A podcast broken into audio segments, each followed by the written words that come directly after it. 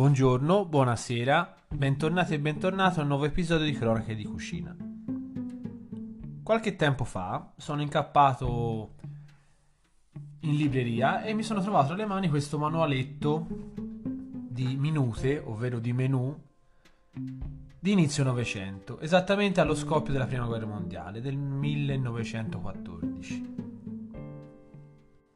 È un libricino scritto da una studentessa di questa scuola di cucina, con tanto di professori, era una scuola dove si cucinava, si tenevano corsi, nel Parco della Cucina a Firenze vicino all'Università di Agraria. Molto spesso i prodotti che cucinavano venivano, venivano portati, venivano concessi dall'università Molto spesso i clienti, diciamo così, che assaggiavano le minute erano gli stessi operai che producevano gli ortaggi e la frutta. E quindi è molto interessante vedere come mangiavano le persone di quell'epoca, come intendevano la cucina e soprattutto per chi era indirizzato la professione, nel senso che se si fa una scuola con dei professori e quindi degli alunni che in- imparano, a chi si indirizza questo sapere? A poi chi dovranno, a chi dovranno poi cucinare queste persone? Sicuramente in quell'epoca lì, in quegli anni lì, in cui lo stipendio medio, medio di una persona, di un operaio, oscilla tra le 110 lire e le 330 lire, quindi si parla di 400 euro fino a 1300 massimo, si parla ovviamente sempre l'indirizzo delle ricette è sempre o dei piatti, dei menù come si vuole a persone che se lo possono permettere, a persone agiate, anche perché no, la società era, per come era strutturata non era strutturata come quella di oggi, nel senso che se si immagina una famiglia del tempo in cui c'è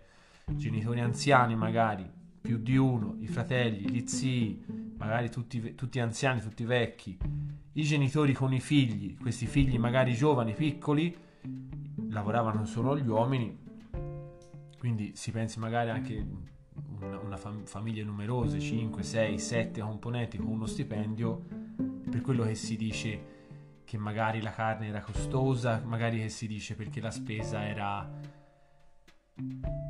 era una, un'uscita di denaro consistente.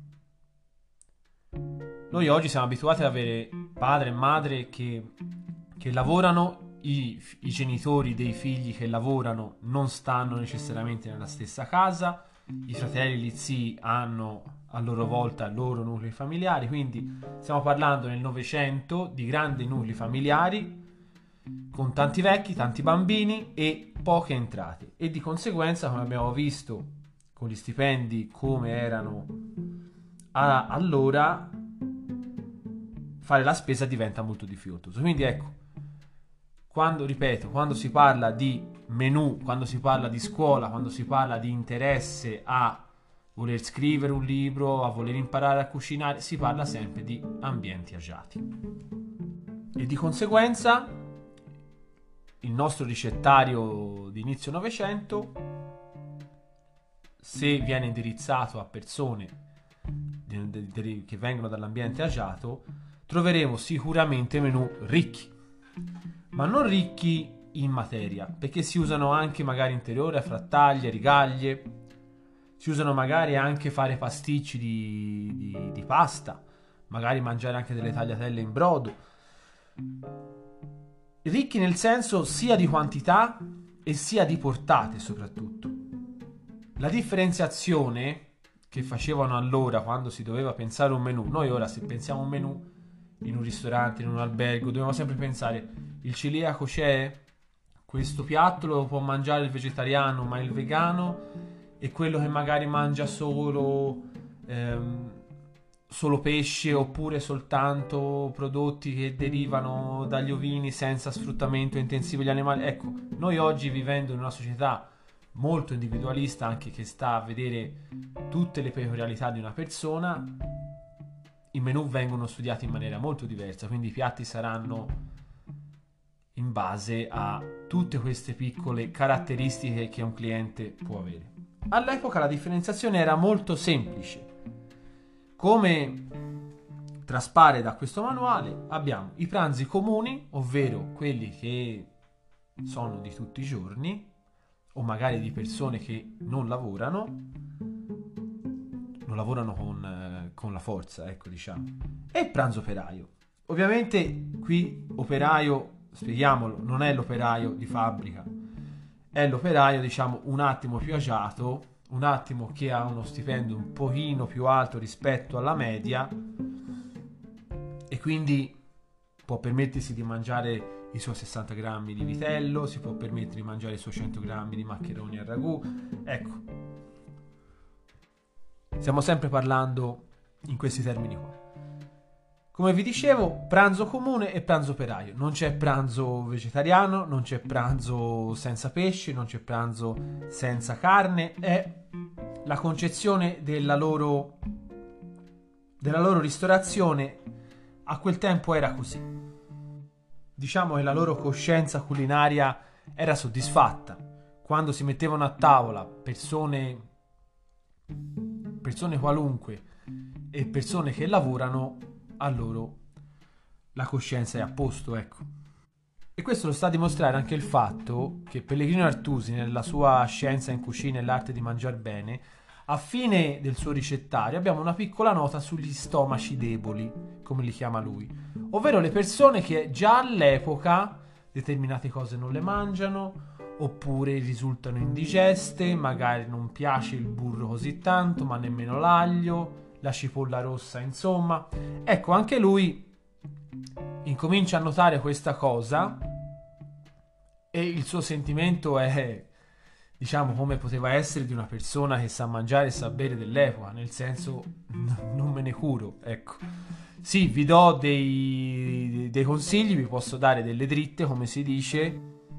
Infatti, come si può vedere, consiglia di magari di masticare 10 eh, volte in più, consiglia di non, eh, di non, esagerare magari col vino, di non esagerare con eh, piatti troppo grassi, quindi consiglia magari il latte, consiglia il brodino, insomma anche un pochino a, a sbeffeggiare secondo me. Eh.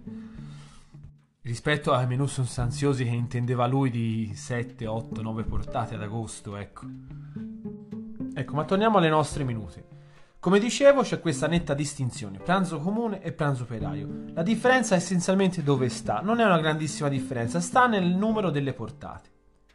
Ovvero un pranzo comune, siamo sui 6-7 portate massime, delle volte si arriva anche a 8, mentre il pranzo operaio, molto più semplice, i piatti sono un attimino meno ricchi, nel senso che sono un attimino più, più ridotti, ecco però sempre sostanziosi. Il piatto è, è calorico, ecco. Siamo sulle 3-4 portate, non arriva mai a 5 un pranzo operaio, perché appunto ovviamente è ideato perché la persona ritorni o nel campo oppure a, a tessere oppure a, a consegnare a consegnare pacchi, insomma a fare lavori di forza ma comunque che portano uno stipendio abbastanza consistenze per la, per la media di allora. Quindi in conclusione vi voglio ripetere che comunque nel Novecento i menù si pensano per le persone che si possono permettere di sedersi e mangiare, che possono permettersi di mettersi a tavola e mangiare comunque 6, 7, 8 portate di piatti belli calorosi, belli sostanziosi, si parla appunto in, uh, in un menù di 8, 8 portate. Se il secondo è una vitella brasata, comunque rimaniamo sulle 90 grammi.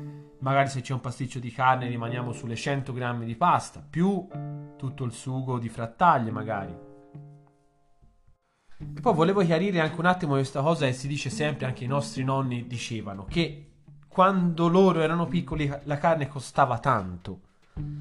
Uno si immagina magari 30, 40, 50 euro al chilo eh, con, con, con il cambio. In realtà, in realtà, alla fine la carne costava quanto adesso.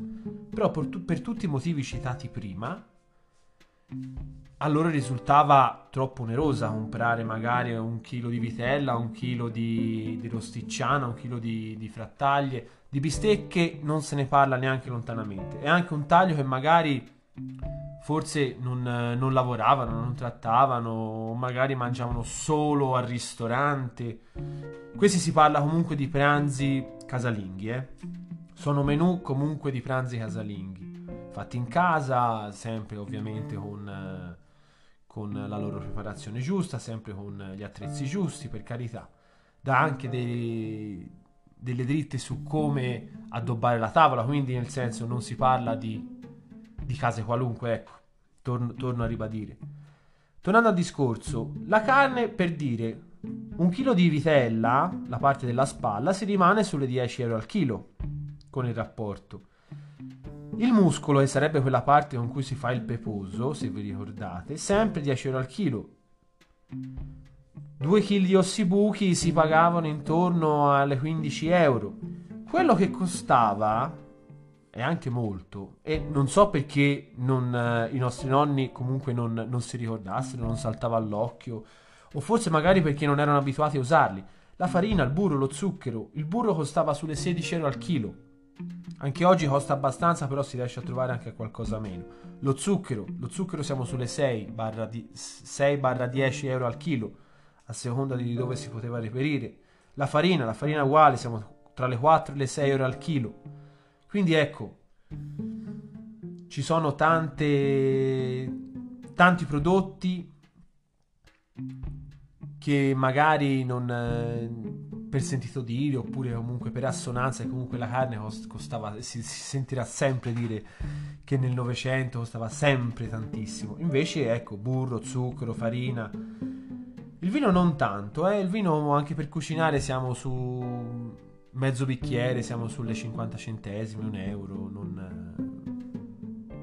Ecco, non, non, non cifre fuori, ovviamente senza parlare di bottiglie, magari di cantine famose, ecco, però ecco, un vino normale, un bicchiere veniva un euro, due euro, sempre comunque con il cambio, quindi è una, una cosa un pochino forfettaria così, però ecco, per renderci un attimo conto di quanto poteva costare un menù.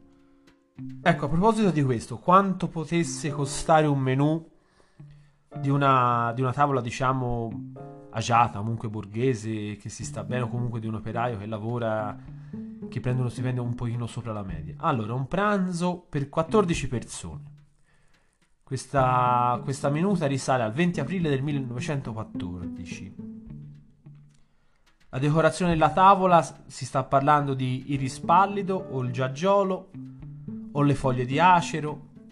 Quindi comunque ecco, immaginate una bella tavola imbandita, candida, con questi fiori, il profumo. Abbiamo pasticcio di maccheroni, uova crostate, che sarebbero delle uova eh, impanate poi messe nella besciamella e fritte, ossi buchi alla milanese, insalata, gelato alla fragola e il pane di per fare una bella scarpetta al nostro ossobuco. Ecco, questo menù che risulta per 14 persone, siamo sulle 70 euro totali, quindi di 5 euro per persona. Che, detto così, appunto, non è niente. 70 euro per mettere a sedere 14 persone sono 1, 2, 3, 4, 5. 5 portate con il dolce, immagino anche il vino. Quindi, nel senso, siamo neanche sulle 100 euro considerando il vino pochissimo per quanto ci riguarda, però ecco, con tutte le premesse degli stipendi, i nuclei familiari, le entrate, le uscite che una famiglia poteva avere nel Novecento, allora sì, risulta, risulta una bella spesa, ecco.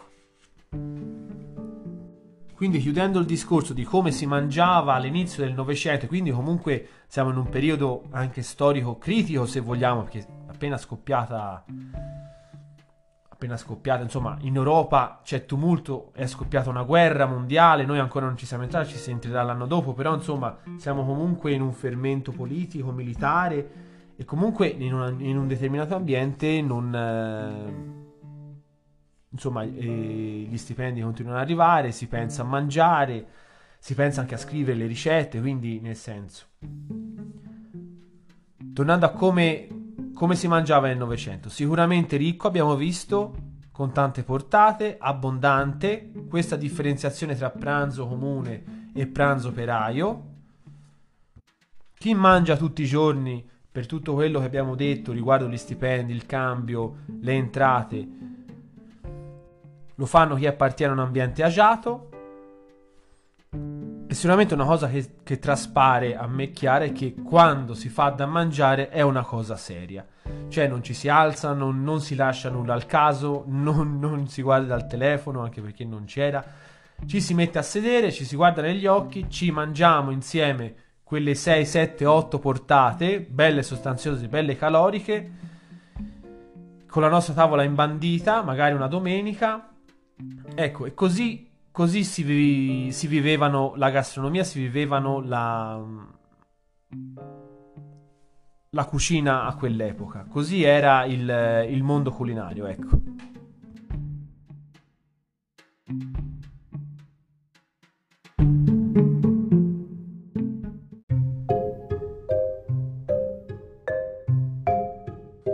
Bene, ora finito diciamo la parte storica, i cenni storici, vi vorrei parlare un attimo della, della ricetta di cui andremo a parlare oggi. Fa parte di un menù dell'11 maggio del 1914. È un comunissimo patè di fegato con gelatina. Balanissimo nel senso che non c'è una grande preparazione, però è molto difficile sia nella scelta del fegato, nella qualità e sia quanto riusciamo a renderlo leggero. Nel senso che comunque è, un, è una frattaglia bella, bella, pesante, lì per lì uno non se ne accorge ma può tornare a gola, risulta indigesta, perché poi comunque viene mangiata un del pane, non viene, viene sempre accompagnata una gelatina, una salsa poi sicuramente per sgrassare il sapore dolce bisogna anche buttarlo giù con una bollicina o comunque con un vino, ecco. Quindi è facile, ma per tutto quello che si porta dietro risulta sempre un piatto rognoso. Allora, il piatto in questione fa parte di una, di una minuta di, di, 5, di 5 portate. E sono purè di erbe, pane di fegato con gelatina, scaloppine farcite, insalata, dolce di fragola alla panna. Ecco, ora io andrei a parlare, questo è, è il menù intero, andrei a parlare direttamente della ricetta del patè. Allora, come lo facevano a inizio Novecento? Lo facevano con fegato di vitello, un pochino di pollo, del burro, l'alloro, il marsala, mollica di pane, due uova, due rossi. Ora andiamo un attimo a... Vi andrò a leggere la ricetta per come è scritta. Patè di fegato. Il fegato di vitella di latte, grammi 700, viene sbucciato e imbiancato in acqua tiepida insieme a 4 fegatini di pollo. Venne tagliato a fette sottili e fatto cuocere per pochi minuti a gran fuoco, altrimenti indurisce. Con grammi 80 di burro, due foglie di alloro e un decilitro di marsala, sale e pepe. Nel sugo si bagna grammi 100 di mollica di pane fresco. Si pesta tutto al mortaio, poi si passa allo staccio unendo due uova intere e due rossi con altra marsala. Si cuoce a bagnomaria in uno stampo liscio imburrato. Quando si sforma si copre con la gelatina. ecco, il discorso che vi dicevo prima che è un piatto difficile. Come vedete in questa ricetta cosa succede? Viene cotto due volte. Perché? Perché si salta il passaggio di raffreddamento in frigo, che è molto importante. Facendo così, facendolo cuocere prima in padella, frullandolo col mortaio, schiacciandolo e poi passandolo, e poi cotto a bagnomaria, cosa succede? La, la difficoltà è che se non siamo lì a, a girarlo sempre a bagnomaria cosa succede? Succede che bagnomaria siamo sulle 50-60 gradi. Ecco, è la temperatura perfetta per farlo fermentare, per farlo, per farlo andare a male in pochi minuti. Quindi è, per come è così è una ricetta un po' macchinosa, difficile. Risulta anche poi il piatto in sé risulta pesante perché è cotto due volte, come dicevo prima. Quindi qual è il consiglio? Come si potrebbe fare oggi? Sicuramente, per come intendo io questo piatto, non lo farei col fegato di vitello. Lo farei col fegato di coniglio. Se poi qualcuno ci vuole aggiungere qualche fegatino di pollo, ben venga. Però anche solo di coniglio è bello, leggero, pulito, un bel colore chiaro. senza tanti nervi, senza tante, senza tante impurità. È un bel, è un bel um, fegato. Ovviamente il burro. Poi se vogliamo fare un fondo più o meno saporito, magari con uh, olive, capperi, magari una cipolla, una cipolla dorata, una cipolla fresca rossa, olio di oliva sicuramente. Ecco, per quanto riguarda il marsala e comunque l'alcol, già il fegato di per sé è un, un alimento molto pesante. Sicuramente il marsala non va messo, non va messo diciamo a crudo, ecco, ma va sicuramente fatto evaporare l'alcol. L'alcol si può eva- far evaporare o lasciandolo lì i suoi 14 giorni in infusione con delle erbe o se no direttamente in un tegame dove mettiamo le nostre erbe, i nostri aromi, eh, facciamo andare a tutta fiamma e poi facciamo un attimo entrare il fuoco che fa evaporare la, la parte alcolica. Perché comunque anche quando andiamo fuori ci mangiamo il nostro spaghetto alle vongole, il vino ce lo sentiamo sempre, perché comunque la parte vinosa, la parte alcolica non va mai via quando è presente altri ingredienti, è molto difficile vada via. A meno che non sia un ragù, allora eh, con, la, con la cottura lunghissima, allora piano piano piano piano va via, riesce a evaporare. Quindi ecco, farei la, la nostra padella antiaderente, un bel fondo di olio extravergine e burro. Non moltissimo di burro, tanto che serve per far eh, caramellare il nostro, il nostro fegato di coniglio. Il fegato buttarlo intero, perché tanto è, è inutile, abbiamo, oggi abbiamo i mezzi, non, non, non abbiamo più il mortaio, abbiamo il, il nostro mini primer che va benissimo. Un bel fondo, a piacere dicevo appunto cappero, oliva, siccome si tratta di un fegato di coniglio, le olive e i capperi io ce li metterei. Non metterei, eh, non metterei cipolle, però quello comunque va anche al gusto personale. Magari uno spicchio d'aglio e poi levarlo. Mettere i nostri fegatini. Ah sì, magari se si vuole mettere ovviamente le, le nostre erbe per insaporire, timo, timo, salvia, rosmarino, ecco, un, anche un bouquet garni, ecco, un piccolo mazzettino di erbe miste da mettere nel nostro fondo ci sta alla grande. Far cuocere bene i fegati, salarli, peparli, mettere il nostro marsala fa, appunto con quei metodi lì per fargli levare l'alcol, farlo bello sfumare. Una volta che è cotto, frullarlo bene con il mini primer se ci sono delle impurità, delle imperfezioni, magari anche passarlo. Poi mettere uno stampo da plum cake coperto di pellicola. Si mette tutto quando è freddato, copriamolo anche con la pellicola sopra e invece di ricuocerlo lo mettiamo, invece di cuocere la bagnomaria, lo mettiamo in frigo una notte. Cosa succede? Succede che le proteine del fegato, anche se sembra lì per lì liquido, la notte si coaguleranno. E quindi abbiamo diciamo in tutta la notte otteniamo quello che ottenevamo con la cottura in bagnomaria alcuni mettono magari qualche pezzettino di burro a mantecare oppure dei rossi d'uovo per addensare ma secondo me sono alterazioni che non servono. Il, il, fegato deve essere neutro bisogna sentire l'animale cosa ha mangiato è la parte più delicata. Andare a impesantire secondo me non ha molto senso. Se appunto è meglio sentire magari qualche aroma che piace a noi, può essere la cipolla, può essere il cappero, l'oliva, eh, le, varie, le varie erbe, le varie spezie, però va sentito anche appunto quando lo schiacciamo sul pane, va sentito anche il fegato, ecco la polpa dell'animale. Allora, in accompagnamento possiamo fare o una gelatina o una riduzione. La riduzione, diciamo, è un po' più sbrigativa, un po' più semplice Prendiamo il nostro liquore che ci piace, può essere passito, può essere vinsanto, può essere anche un, dei frutti di bosco e facciamo una, una piccola infusione. Facciamo sempre il solito discorso di fare eliminare l'alcol attraverso, attraverso la fiamma. Una volta che è evaporato ci aggiungiamo un pochino d'acqua. I nostri anche lì si può fare semplicemente con un liquore che può essere marsala, passito, vinsanto o se no si può fare appunto sempre con un liquore e l'aggiunta di appunto dicevo di lamponi o magari di mirtilli o magari di, di frutti oppure anche una bella scorza di arancia tutta tagliata a filanger bellina pulita senza ovviamente il bianco buttata dentro o magari un pochino di succo di arancia Ecco, sbizzarritevi, cercate un attimo di, di, centrare qual è il vostro gusto, di centrare qual è il vostro, il vostro sfizio anche in quel, in quel momento lì.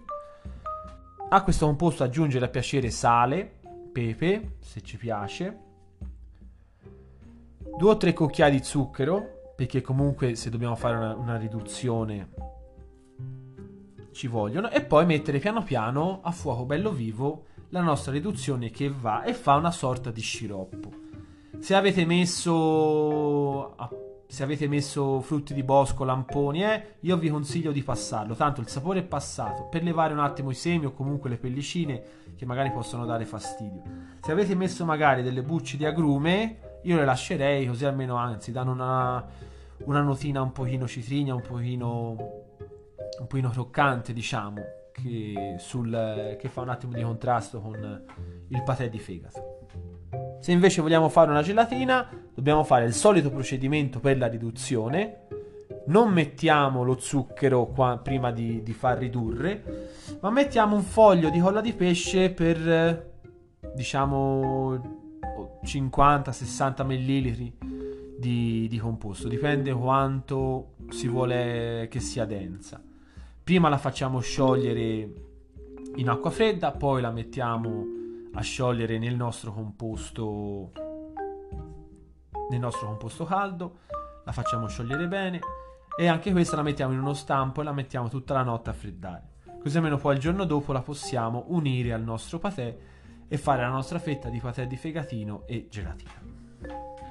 Ultimo consiglio per degustare al meglio il nostro patè di fegato si può mangiare anche così, però siccome è un piatto conviviale di domenica, magari viene messo all'inizio del pasto sulla tavola, quindi ci vuole anche appunto la bollicina. Io direi un, eh, che va accompagnato comunque su del pane o comunque a mio avviso pan brioche grigliato, bello croccante la nostra, la nostra quenelle o comunque fetta bella spessa di fegato di coniglio e la nostra soprariduzione oppure gelatina. Consiglierei inoltre anche un bel sale non raffinato che può essere di cervia, può essere sardo, può essere siciliano, ecco un bel, un bel sale grosso che, che sali poco, faccia, che non ci faccia male, ecco non raffinato, bello questo insomma è un, un bel aperitivo. Allora, cosa ci si potrebbe bere con, uh, con questo con antipasto?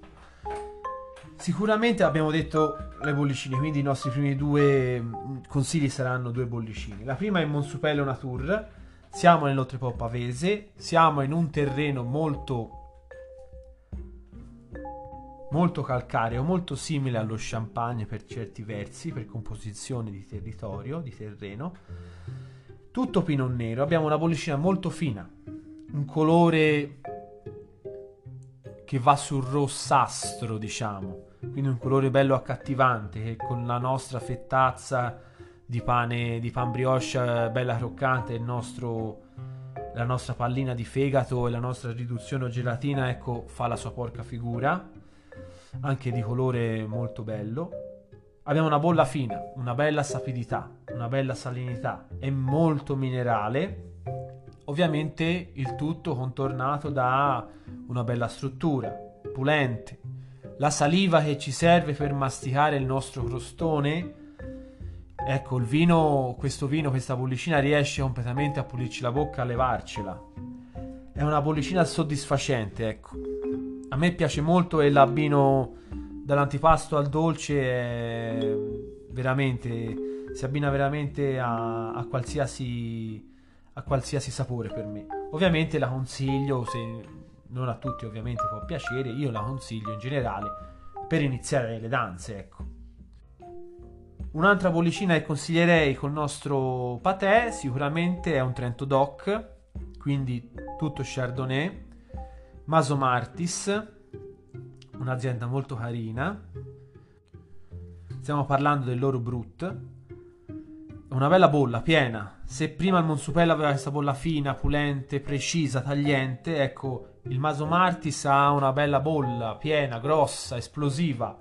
Leva la sete, che ci sta molto bene per contrasto, perché magari se quell'altra era un po' sì sapida, salina, però la sua struttura era dolcina, ma non troppo, faceva un po' questa danza. Ecco, il Maso Martis è diretto, va direttamente al punto, solletica la sapidità del, del fegato, la esalta e subito pulisce e quindi ti invoglia sia a riprendere un sorso sia a riprendere un morso. E poi insomma per chiudere il nostro consiglio di vino consiglierei un vino che ci sta molto bene per aperitivo, ci sta molto bene per condivisione con gli antipasti, che è il Barbera, il Barbera d'Alba. Vi consiglio quello di Sandrone, sono tutte uve Barbera. Siamo in Piemonte, ovviamente. Ecco, questo fino a poco tempo fa era un, uh, un vitigno molto basso, infimo, nessuno se ne curava. Ora, piano piano col tempo lo stanno rivalutando, lo stanno prendendo. Lo stanno diciamo portando a nuova vita proponendolo come, come inizio diciamo. È un bicchiere che sta molto bene all'aperitivo anche venduto singolarmente a bicchiere non semplicemente a bottiglia. È una proposta molto accattivante ha il suo rapporto qualità-prezzo perfetto perché comunque siamo su un range di prezzo accessibilissimo e quindi questo vino viene concepito apposta per gli affettati, con i pecorini, con eh, i nostri patè di fegati, perché no? Allora, se i primi due avevano la caratteristica di essere minerali comunque, anche se sono diversi, ecco, il Barbera d'Alba non è un vino rosso minerale, non è un vino rosso acidino, è un vino rosso dolciastro che sta molto bene con uh, prosciutti, abbiamo detto salami, quindi il nostro fegato si sposa benissimo, soprattutto la gelatina o la riduzione che andrà accompagnata al fegato ci sta molto bene. E comunque il pan brioche richiama quelle note di pane, richiama quelle note quelle note di dolcezza, ecco. Il corpo del, balbe, del Barbera non è così sostenuto, non è così strutturato, è anzi una pronta beva, non, non è un vino che ha interesse a invecchiare, è un vino appunto così istantaneo, fresco, dolcino. Richiama spesso la bevuta, richiama spesso il morso, anche questo come lo Chardonnay di prima. È un vino coinvolgente da domenica, ecco. Ecco, se prima il Monsupello è un vino che io berrei dall'antipasto al dolce, il Barbera d'Alba lo berrei esclusivamente come aperitivo comunque massimo per l'inizio di antipasto. Già una tartare non andrebbe bene col Barbera. Finché si rientra nei salumi, negli affettati, negli insaccati, nel nostro fegato, allora sì, alla grande. Insomma, per dirlo con parole moderne, è un vino easy su tutti gli aspetti. Ecco, io con questo ho concluso, spero vi sia piaciuto il podcast. Spero vi abbia incuriosito, vi sia piaciuto e non vi sia risultato pesante. Ecco, con questo vi ringrazio e alla prossima.